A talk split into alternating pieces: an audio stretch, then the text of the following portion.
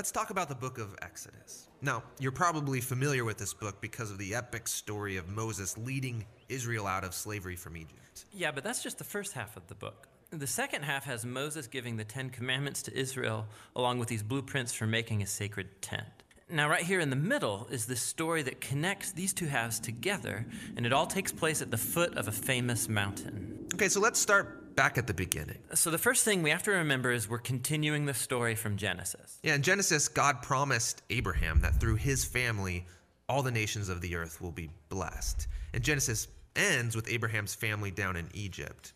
When Exodus begins, 400 years have passed, the family grows and becomes the people group now called Israel. But there's this huge problem because the Israelites are enslaved to this king of the Egyptians, a guy called Pharaoh. This guy is really bad news. Yeah, he's horrible. He, he disregards their humanity, he brutally enslaves them, and he even orders that all of the Israelites' sons should be killed by throwing them into the Nile River. He wants to wipe these people out. He's the worst character in the Bible so far. Here's where we meet an Israelite woman who wants to save her son. And so she does throw him in the river, but safely in this little reed basket. And Pharaoh's daughter finds this baby and takes him as her own. And this is the boy who grows up to become Moses, the man who will rescue Israel from slavery. So Moses grows up, and one day, much later in his life, he has this crazy encounter with God where he comes across a bush that's on fire but it isn't actually burning up. And God speaks from the bush, and he appoints Moses as the man he will use to deliver Israel. So Moses goes to Pharaoh to tell him this, this news that God wants his people free. And Pharaoh, he just pretty much laughs at him. He's like, Who, who's this God Yahweh? And in fact, he's so offended by this request, he decides to make the Israelites work even harder. So discouraged, Moses goes back to God and says, Listen, this plan's not going to work. But God repeats his promise that he's going to rescue them. And in fact, it's right here, for the first time in the Bible, that we hear the word redemption. It literally just means to purchase a slave's freedom. But God here uses this word to describe what he's going to do for enslaved Israel. Awesome. Welcome back to the book of Exodus. This is week five. And today we're talking about when things get worse. When things get worse, we're going to see Moses and Aaron sent by God to speak to Pharaoh, tell him to let God's people go, and things do not go well. Things do not go according to plan. In fact, things get worse. They obey God. Thanks, Josh. They obey God, and things actually get worse at first. That ever happened to anybody here? where you feel led to obey God, you feel led to step into a situation, you feel led to start praying for a situation, you feel led to help with a situation, and it doesn't go well. In fact, it can go worse. Anybody? Yeah. Yeah, maybe you try to help two friends reconcile a relationship, bring restoration, and not only do they get more mad at each other as a result of your efforts, but they turn on you as well. Huh? Yeah. Maybe you feel led to start praying for somebody's uh, chronic illness. And you're like, hey, God can heal that. And you start praying for them, and their symptoms get worse. You're like, oh, shoot, did I do that? Did I just make it worse for that person? I've known people who've gotten baptized. They, they make a decision. I'm going to trust in Jesus. This is great. And then all of a sudden, their old temptations start to flare up things get harder for them at first. Maybe you've been there. Maybe that's you right now where you, you started coming back to church. I feel like God's drawing me back to church, and you start coming back, and all these things start piling on you, and you're like, what's going on? I'm trying to put God first in my life, and things are getting harder. Anybody? Yeah. Yeah, well, we're going to talk about why that sometimes happens, what God's role is when that happens, what our role is when that happens, and we're going to do that by looking at Exodus chapter 5, verse 1, and we're going to go until 6, verse 12, a huge section of Scripture, a chapter and a half. We're not covering every verse, just so you know. Um, you will cover that in your reading this week. If you're doing the reading, or covering every verse. Um, in fact, by the way, little little timeout for the reading this week. There's going to be extra short little comment commentary video commentary to go with each day's reading. That's kind of my, I'm going to just throw that up on, on the website just to help stir you, get you thinking a little bit. Uh, see if it helps. Uh, for those of you doing the reading, you can jump into the reading if you haven't been doing it. But today's message for this section of, of Scripture is going to be broken up into six parts, almost like six chapters, six sections.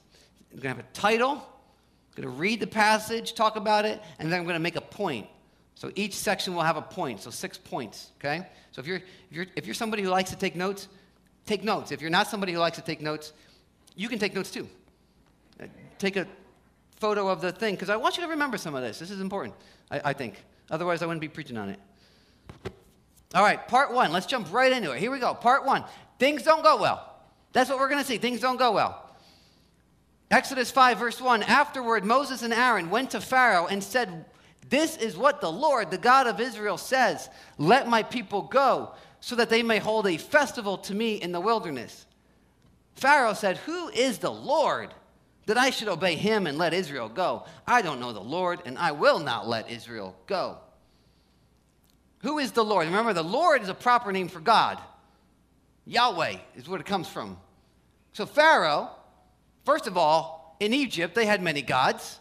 Pharaoh's like, I don't know Yahweh. Yahweh's not one of our gods.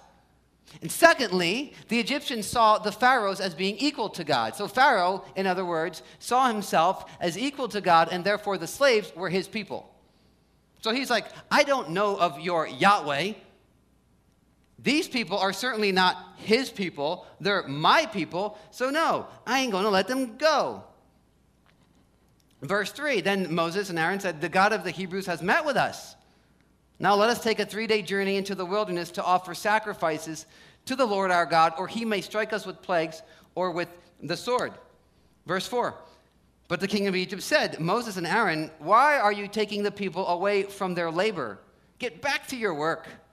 Then Pharaoh said, Look, the people of the land are now numerous, and you are stopping them from working. So Pharaoh tells them, Listen, you're, you're wasting our time. You're wasting my time. You're wasting your own time. You're wasting their time. They got work to do. So, in other words, what Moses and Aaron request falls on deaf ears. It doesn't go well. It doesn't go according to plan. Pharaoh doesn't say, oh, yes, of course, we're going to let them go. So, point number one sometimes our obedience does not produce the results that we want to see. Okay, make sure you write that down. You're going to obey God at times in your life and it will not go well. Put that in your head, okay? Little heads up, little encouraging word for this morning. Sometimes you will obey God, you will step into something, you will feel like God is sending you to be a spokesperson into something, and it will feel like it's falling on deaf ears. You may try to confront a loved one about their addiction and they refuse to listen. You may decide to give your money to a mission endeavor at a time when you are financially unstable and you are believing that you're going to get a promotion as a result of it, and you do not get that promotion. Things will not go the way that you were praying that they would go. When I first moved to I grew up in Jersey, spent some time in LA. When I first moved back to New Jersey to help start a church in 2009 uh, with Pastor Jeff, he was starting a church in Ocean Township. It wasn't True Life, it was a church before True Life. When I first came back with him, I was excited. I saw us as being a team that was being sent by God to basically declare, let my people go. Like there are people in bondage, there are people uh, who have strongholds, they're being, they're, they're being held back spiritually, and Jesus wants to free them. And I saw us as being a team to declare, let my people go. God wants freedom for you in Jesus. But it wasn't going well. The, the ground seemed very hard, people seemed unresponsive. I had been to more funerals in the first six months of being back in New Jersey than the previous 10 years combined. It, it, seemed like the strongholds of addiction and mental illness were so strong on people that I was saying, Let God wants freedom for you. And it was like the pharaohs, if you will, of mental illness and addiction in particular, were staring back at me, going, I don't know your God. These are my people, and I will not let them go. That's what it felt like. I remember walking around the neighborhood going, What did I do? Was this God? Did God really send me back here to help start a church? What the heck was I thinking? It's cold back here. I forgot how cold it was. Like it was just dreary, spiritually dreary weather. Everything was just dreary. And I was wondering, I don't know if I heard from God correctly. I have to wonder if Moses felt like that after this encounter. Did I hear from God? Was that really a burning bush? Was I seeing things? Did I hear from him correctly? Part two. Things get worse. Things didn't go well in part one. Now they're going to get worse. Verse 6. That same day, Pharaoh gave this order to the slave drivers and overseers in charge of the people You are no longer to supply the people with straw for making bricks. Let them go and gather their own straw. But require them to make the same number of bricks as before. Don't reduce the quota. They are lazy. That is why they were crying out, Please let us go make sacrifices to our God. Make the work harder for the people so they keep working and pay no attention to lies. So I see Pharaoh responding. He's mocking them. They want to go out and make these sacrifices. They got too much time on their hands, too much time to sit around and think about being victims and being oppressed and yada, yada, yada. We got to give them more things to do. Let's have them provide for their own straw. See, previously the Egyptians were providing the straw. The straw was a binder for the bricks. It was, as Nick Peterson told me, it's an aggregate, kind of make it bind together. It also gave it like an, an acidic quality to it. So they needed straw, but the Egyptians were providing the straw so that the Israelites could meet their quota of bricks. And now Pharaoh is saying, no, no, no, no, don't even give them the straw. They got to go out find their own straw, but they also still have to meet the same quota of bricks. It would be like a used car salesman being told you have to hit the same amount of sales each month, but you also have to do the repairs of the cars coming in. You'd fix the cars. And if you don't have you don't know how to fix it, go go back to the school on your own time and figure out how to do that. And you know what I mean? Or maybe a teacher who, who not only are you to teach the kids all day, grade papers all night, deal with disgruntled parents 24 7, but now you're also to provide maintenance for the school building and fix the toilets and, and, and you know, go around making sure every teacher has their supplies. Like adding to the work. It's already hard work, and they're adding to it. Well, it's 100 times more for these Hebrews. They're slaves, their life was agonizing, and now Pharaoh was making it worse because of Moses' request. They're making it harder. That's point number two. Sometimes our obedience is not just unfruitful at first, but actually seems to make things worse, as I indicated earlier at the opening of this sermon. Sometimes our obedience is like firing shots into enemy territory, and all of a sudden we're just, we're just waking up a sleeping lion. They're shooting back now.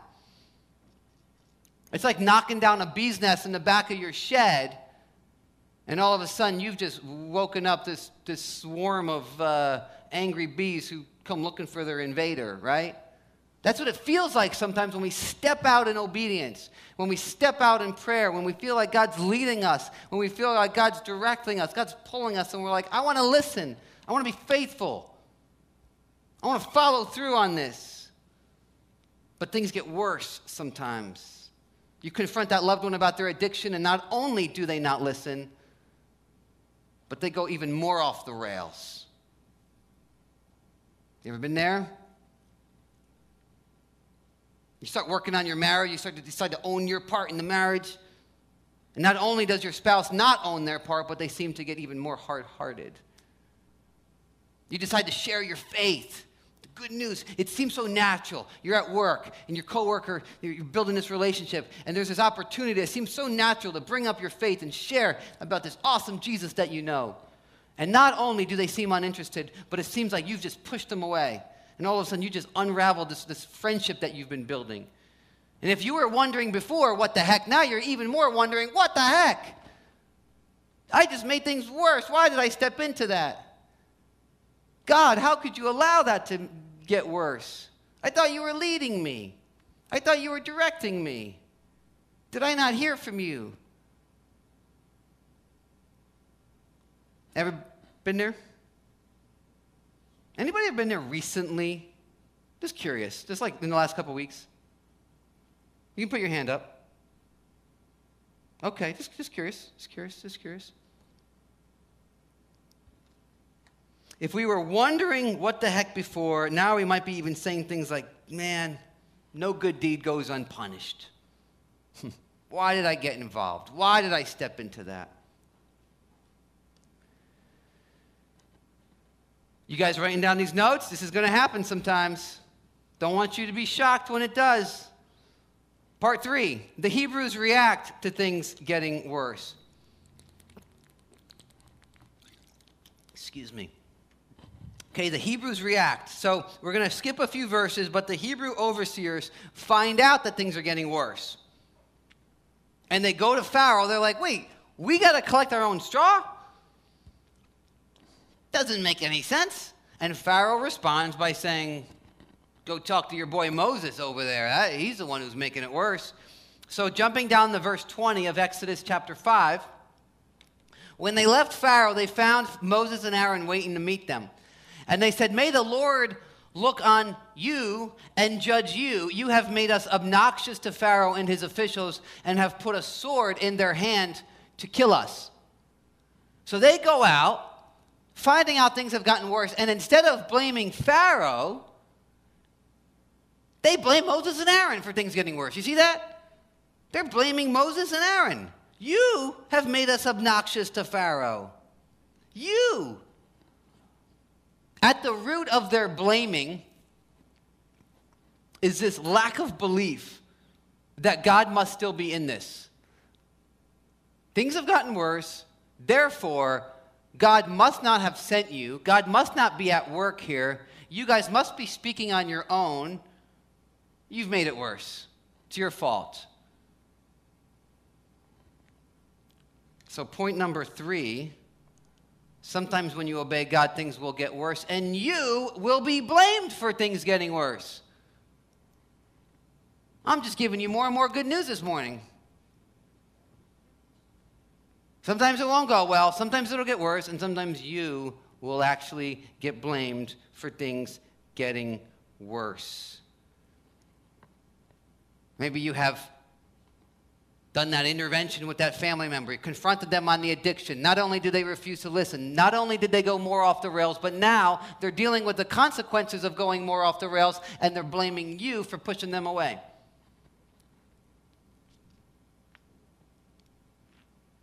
I had somebody a few years ago tell me that because of me, they're questioning their faith in God. I was like, whoa, I didn't know I had the power to do that.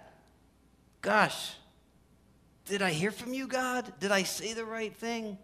I've encouraged people to confront friends who they've been hurt by. They, you know, conflict happens, offense happens. Hey, go talk to so and so. Well, I don't think it's going to go well. You never know what God can do. Go confront. Bible says go confront, go confront. Let's see what happens. Doesn't go well. I knew it, Pastor Chris. I knew I shouldn't have done that. Ah, darn it. This past summer, I preached a few weeks on racial reconciliation and, and, and what the Bible says about that. And we did some podcasts on it, and there was a few people who indicated, either in, by implying it or explicitly saying, that I was making it worse. and in the short term, I was. I could see, well, how they were right. This sometimes happens. We feel like God's leading us. We feel like we're stepping into something that God is directing us to. Maybe you're the one with the chronic illness and you start, you feel like you've learned to be content or something, and you're like, wait a second, no, God's a healer. And I want to start asking for prayer and declaring God's healing over this. And, and, and you start praying for it, and you have friends start praying for it, and your symptoms get worse. And you're like, wait a second. Did I just make it worse? Did I just. Sometimes this will happen and that's all I got to say about that. to quote Forrest Gump.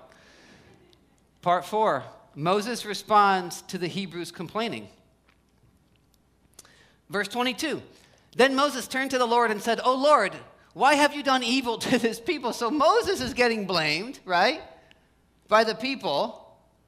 And now he turns around to God and is like, This is your fault, God.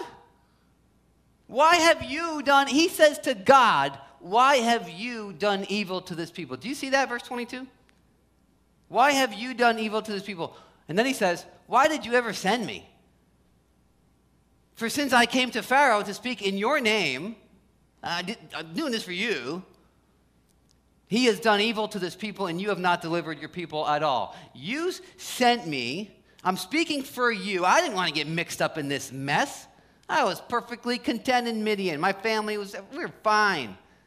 You sent me here.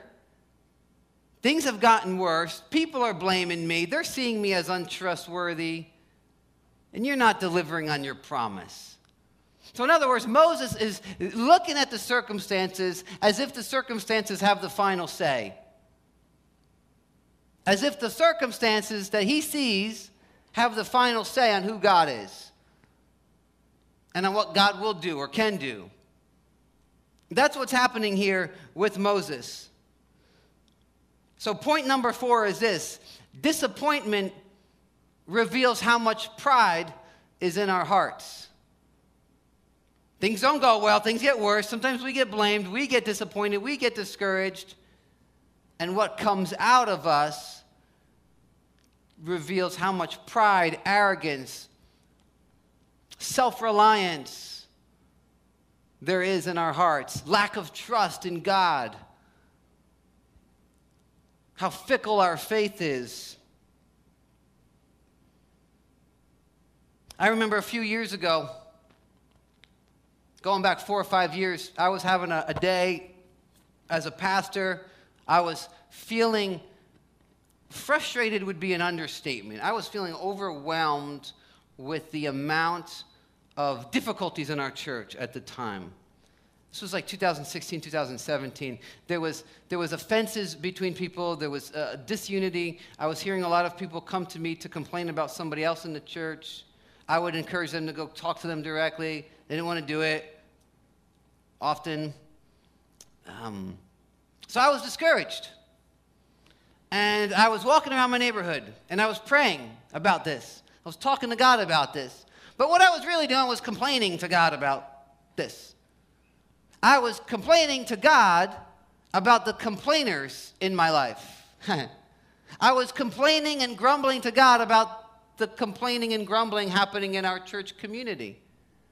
And I was walking around the neighborhood and I you know, can't believe this. And I was doubting my calling. I was like, God, maybe I shouldn't be a pastor. This is too hard. These people don't even listen anyway. I was having a moment, and I didn't realize the irony in the fact that I was complaining to God about people in our church who were complaining. Right? And then finally, God shook me up. The song came on my, uh, whatever I was using my phone, I guess. A song that I was listening to. Oh, praise the name of the Lord our God. It's a story of Jesus is just dying for us and rising again for us. And it was as if God said to me through that song, I died for these people you're complaining about.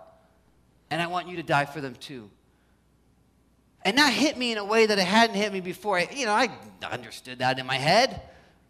But in my heart, I needed to get pounded with it. And I did that day where God shook me up shook me out of my grumbling and complaining because underneath that grumbling and complaining was a lack of belief and a lack of trust that God was still on the throne and that He was still at work in our church, even despite the disunity and the offenses and the complaining that was going on. I wasn't believing that He was at work. I was looking at the circumstances going, well, see, God, you must not be at work here. I must not be called here. And God shook me up, and since that day, I never got to, I haven't gotten to that point since that, low kind of point. Difficult days, sure. But, but I've had such a, this greater level of gratitude, number one, for our church and the awesome church that God has here. It's a great church. You, this is a great church. Yes, we complain and grumble sometimes about each other. Still a great church. And I'm grateful for it. And I'm a bad pastor sometimes, and yet I still feel called to be a pastor here, whether you like it or not since that day, but God had to confront me with my, my grumbling. He had to confront me in my lack of trust in Him. He had to confront me about how I was looking at the circumstances to determine whether or not He was at work here and whether or not He had sent me. So, I, listen, here's what I'm advocating for. You come to God in prayer with what's on your heart. You come to Him honestly. You, you got grumbles in your heart, you come to Him with that. You got complaining in your heart? Yeah, he can handle it. However, that said, that doesn't mean the grumbles and complaining and the heart posture that you have is right and doesn't need to be addressed by God. He might need to give you a, a, a whack like he needed to give me a whack that day. Shake me out of that. So don't hear me say, oh, you shouldn't complain to God and grumble to God. No, no, no. Listen, you got that in your heart, you bring that to Him. He wants an honest relationship. He don't want you pretending. He doesn't want that religious facade nonsense. You come to Him with that. But also be willing to uh, confess, you know what, God, I'm realizing, yeah, this is wrong. I'm blaming you for evil like Moses did. I'm blaming you for this situation. I'm not trusting that you're at work in this because I'm just fixing my eyes on the circumstances and the people around me instead of looking to you and who you are and what you've done. I'm sorry. Disappointment reveals how much pride is in our heart. Those of you who have gone through disappointment re- recently, have, have, you, have you recognized what, it's, what it leads you to believe about God? Can you identify that? That's key, I think. When you face disappointment and discouragement, you recognize what am I believing about God as a result of this? I'm single and I don't want to be single anymore. Well, what am I choosing to believe about God? That He doesn't care? That He's got a plan for all these other people but not me? You step out to give to that mission, and not only did you not get the promotion, but you got laid off. And now you're, now you're feeling something. What is it that you're feeling? What, what's the lie underneath it? Is it that God must not be in control? Or maybe he's in control, but he's just not good. Or maybe he's in control and he's good, but he's not good to you in particular because you've screwed up too much in your life and he's punishing you. Maybe that's the lie you're choosing to believe that you have outsinned God's grace, that you you're that sinner that, you know, Jesus died for everybody else, but you, you did one too many bad things. Maybe that's the lie you're choosing to hold on to, but identify it. Maybe you've been hurt by somebody recently. Maybe somebody seems to be getting away with something that you're like, no, justice needs to be done here. And, and what, it's, what it's bringing out of you is this feeling that that's taken God by surprise. That God's like, oh, shoot, I didn't see that one coming. I don't know how, what we're going to do about that.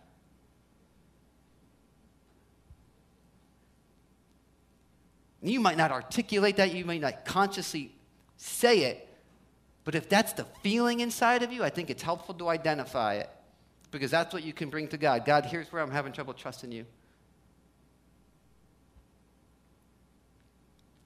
Disappointment reveals how much pride is in our hearts. That's part four. Part five God responds to the complaining. God's going to speak now. So now we're getting into chapter six. I'm going to read big chunks of scripture here. So follow along. There's a reason for this. Chapter 6, verse 1. The Lord said to Moses, Now you shall see what I will do to Pharaoh you spoke, he didn't listen. Now you will see what I will do to Pharaoh. For with a strong hand, he will send them out. And with a strong hand, he will drive them out of his, his land. God's like, uh, listen, relax. Watch what I'm going to do, Moses. Watch what I'm going to do. Verse 2 God also said to Moses, I'm the Lord, Yahweh. I appeared to Abraham, to Isaac, to Jacob as God Almighty. But by my name, the Lord, I did not make myself known to them fully. That's a sermon for another day. Verse 4 I also established my covenant with them to give them the land of Canaan where they resided as foreigners. So God reminds Moses of who he is I'm Yahweh. I made the covenant with Abraham. Uh, to form a family through him, to form a nation through him. And look, there's millions of you. I'm, I'm a God who keeps my promise. I'm at work. Don't you see? And then, moreover, verse 5 I have heard the groaning of the Israelites, whom the Egyptians are enslaving, and I have remembered my covenant. I haven't given up. Verse 6 Say therefore to the people of Israel. So go back, Moses. Go say this to them. I'm the Lord, and I will bring you out from under the burdens of the Egyptians, and I will deliver you from slavery to them, and I will redeem you with an outstretched arm and with great acts of judgment. I'm a God who keeps my promise. I will save them. I will rescue them. I will redeem. First time that word is used, redeem. I will purchase them back. I will buy them back. They're my people, and I will buy them back from slavery. Verse 7 I will take you to be my people, and I will be your God, and you shall know that I am the Lord your God who has brought you out from under the burdens of the Egyptians.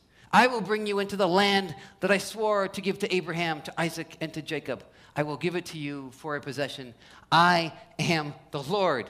I am the Lord. Sometimes he said that. I am the Lord. I'm Yahweh. Don't forget who I am. Don't forget who I am. Don't look at your circumstances and determine who I am based on your circumstances. Look at who I am and then determine what you're going to believe about the circumstances based on who I am. I'm the Lord.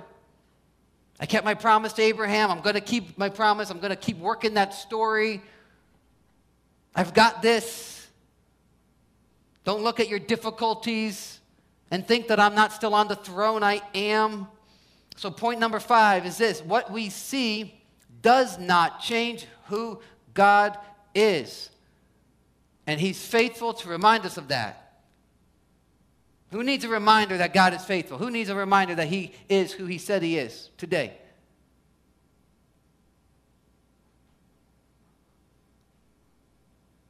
What we see does not change who God is. True life, again, I want to ask you if you've been battling disappointment, if you've been battling discouragement, have you been able to identify what lie you are choosing to believe about God?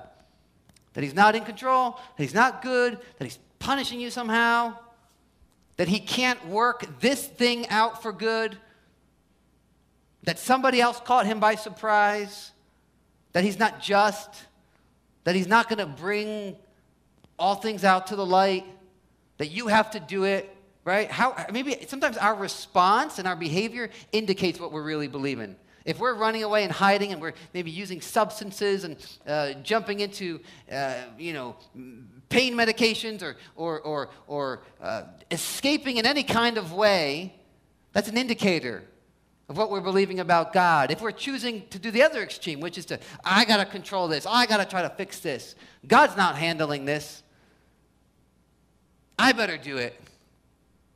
It's an indicator of the lie that we're believing about God. God, here's the good news God is faithful to remind us of who He is.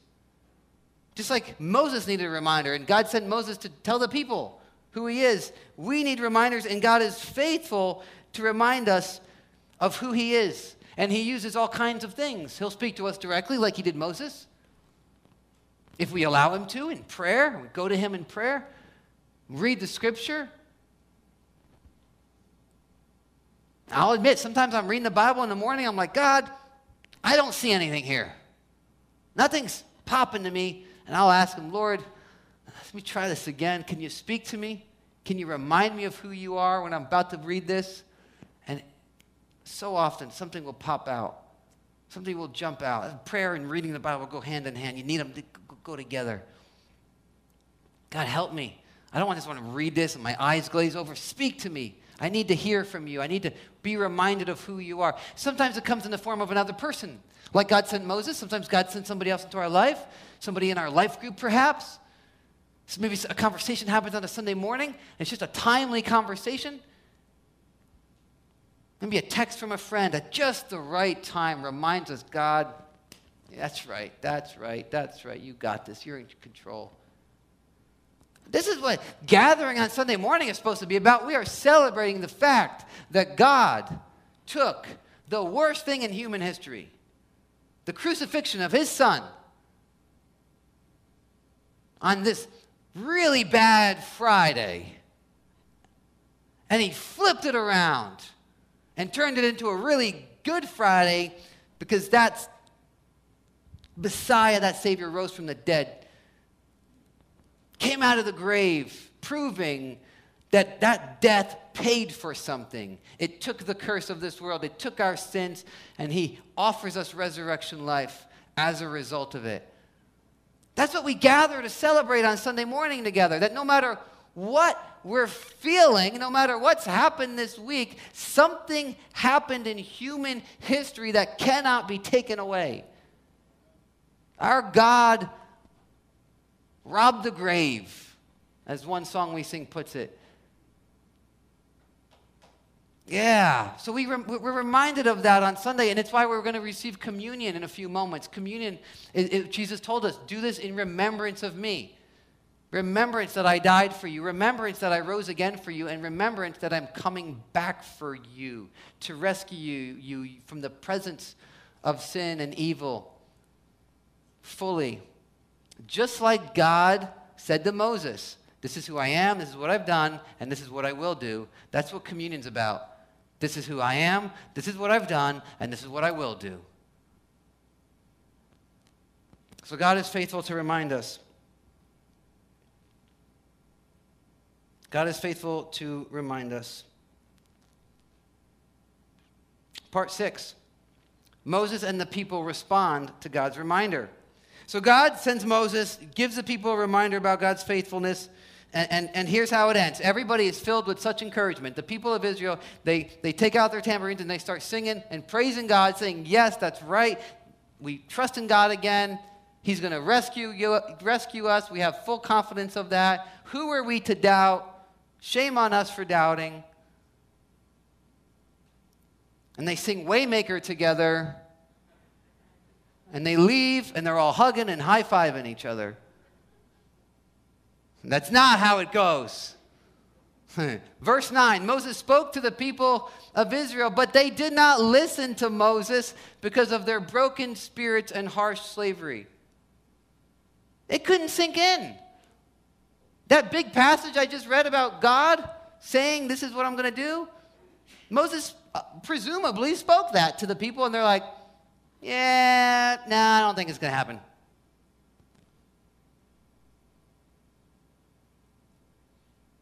Because of their broken spirits and harsh slavery, they're, they were too emotionally paralyzed.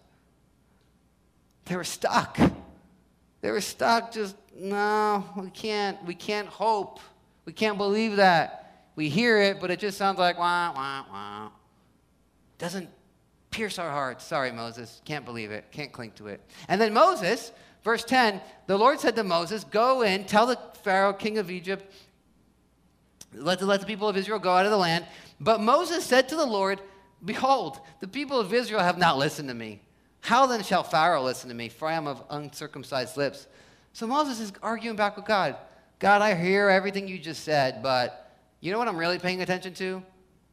How the people are responding. They didn't really respond favorably, so I'm going to use that as my barometer to determine whether or not this whole plan of yours is going to work. You see that? God gave Moses this big spiel, and Moses is like, I hear you, God, but what I'm really paying attention to is the people and their emotions. And their emotions tell, tell me this ain't going to work. And I would rather pay attention to their emotions right now than to you so now uh, let's let's not let's not do this. no, don't send me in. Like that, that's that's where Moses is at. Isn't that pathetic? And also encouraging. It's encouraging because we can be just as pathetic, can't we? Can anybody admit that you can be just as pathetic in your response to God? And that, that's point number six. Despite God's faithfulness, we are often pathetic. But God is still faithful. Because guess what, guess what happens? I'm going to tell you a little bit. God's going to actually do what he says he's going to do. He's going to rescue Israel out of Egypt. We're going to see that. He's going to free them from slavery. He's going to do it, and he's going to use Moses to do it, despite this moment that Moses is having of being this pathetic, doubting Thomas. The first doubting Thomas was a doubting Moses. He's like, no, I just don't see it. The people are they're upset with me, so I'm just going to go with the people. I'm going to join the people in having this pathetic attitude, this, this down, broken spirit. But God is still faithful. He's still going to do what He said He's going to do. That should give us such hope that our emotions don't lead God to go, well, then I'm giving up on you guys. You're going to doubt me like that? Fine, then I'm out. You're going to doubt my words, my promises? I'm done coming after you. I'm done pursuing you. I can only take so much rejection. No, that's not our God. Thank God that's not our God. Praise God, He keeps coming after us. He keeps pursuing us. He keeps loving us, despite our fickle, pathetic emotions.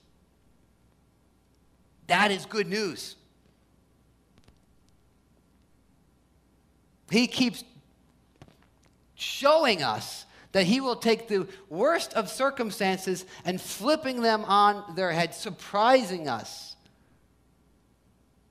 You know, if, if Moses was able to convince Pharaoh right off the bat to let the people go, if Moses went in there and said, Hey, God wants his people to go, and Pharaoh was like, All right, if you say so, be freed.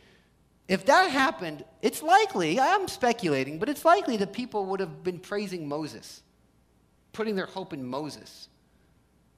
Right? And then when Moses died, then what? They'd be lost. God needed to bring greater glory to himself and, and help the people have greater rest in him by letting things get worse first so that he could stretch out his arm and do the signs and wonders we're going to see him do in the coming weeks and show that, no, no, I'm God, I'm Yahweh, Moses ain't. Moses is being obedient, but he doesn't have the power to fix this. I have stepped into situations where now, when I look back, I can see that, yes, there was an, a spiritual enemy, Satan, who made things worse at first. I didn't have the power to fix the situation. I tried, I stepped into it. I seemed to make things worse.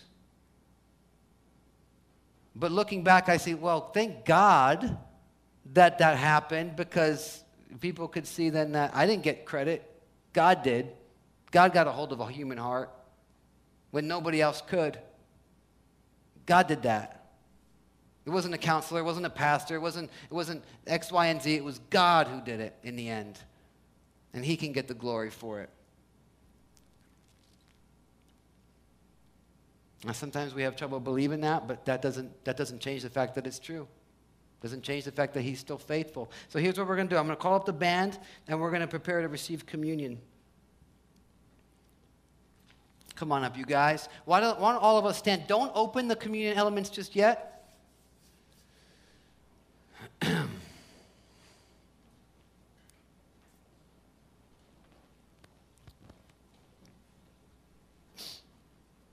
Here, here's just to kind of summarize, tie this all together for a moment.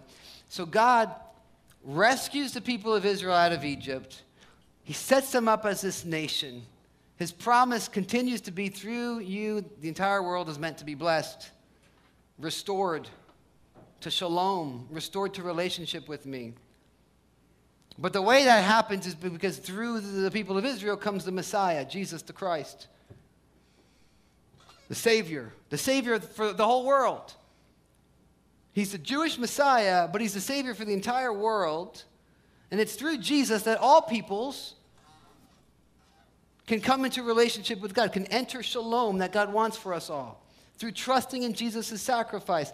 Jesus was the ultimate Moses, the more perfect Moses, who went into the ultimate Egypt, down into death, down into the grave, to do battle with the ultimate Pharaoh, Satan, the devil, the accuser, to free you and I from the ultimate slavery, sin and death and to lead us into the ultimate promised land, resurrection life.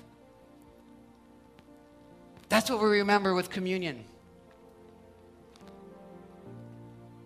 And it happened because he gave his body and he shed his blood.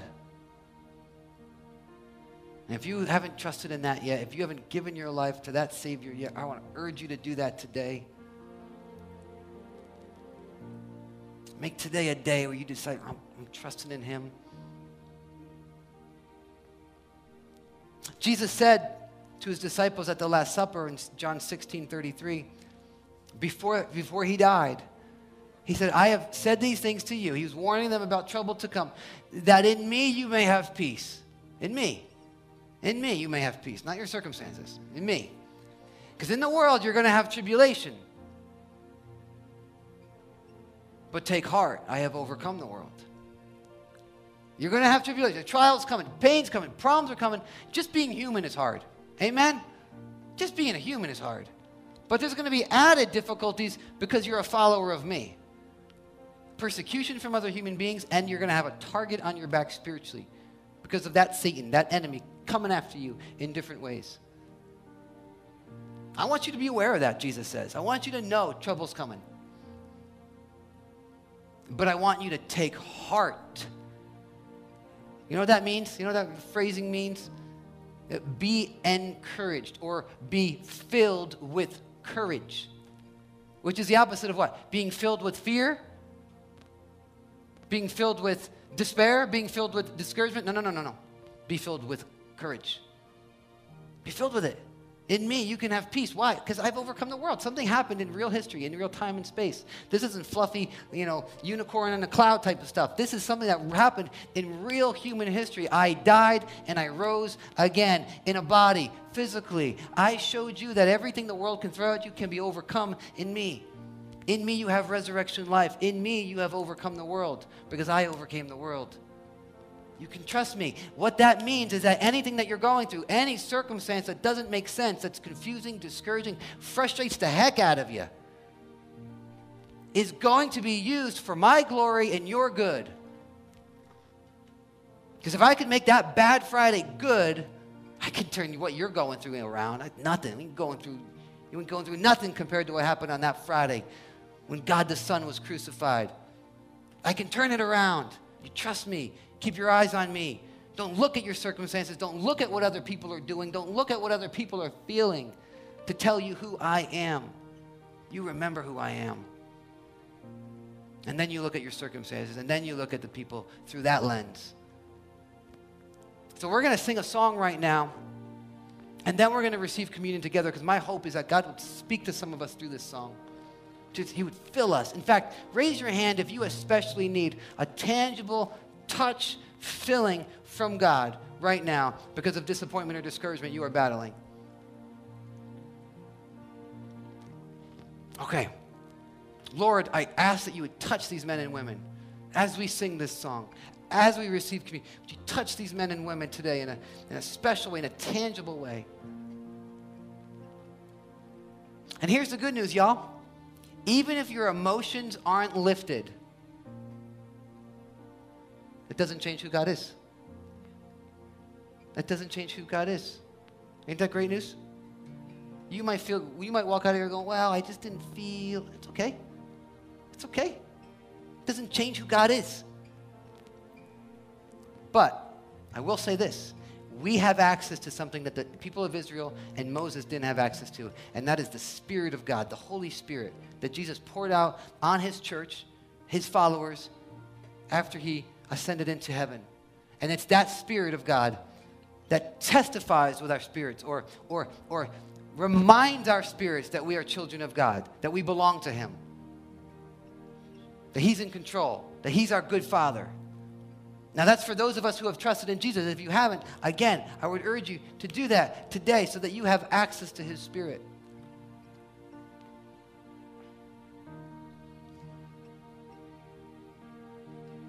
just say something like, Jesus, I'm trusting in you. Your sacrifice is for me. I trust that you paid for me and died for me, and my life is yours. As we sing this song, take that moment. All right, the band's going to lead us, and then I'll be back up, and we will receive communion together and, and dismiss.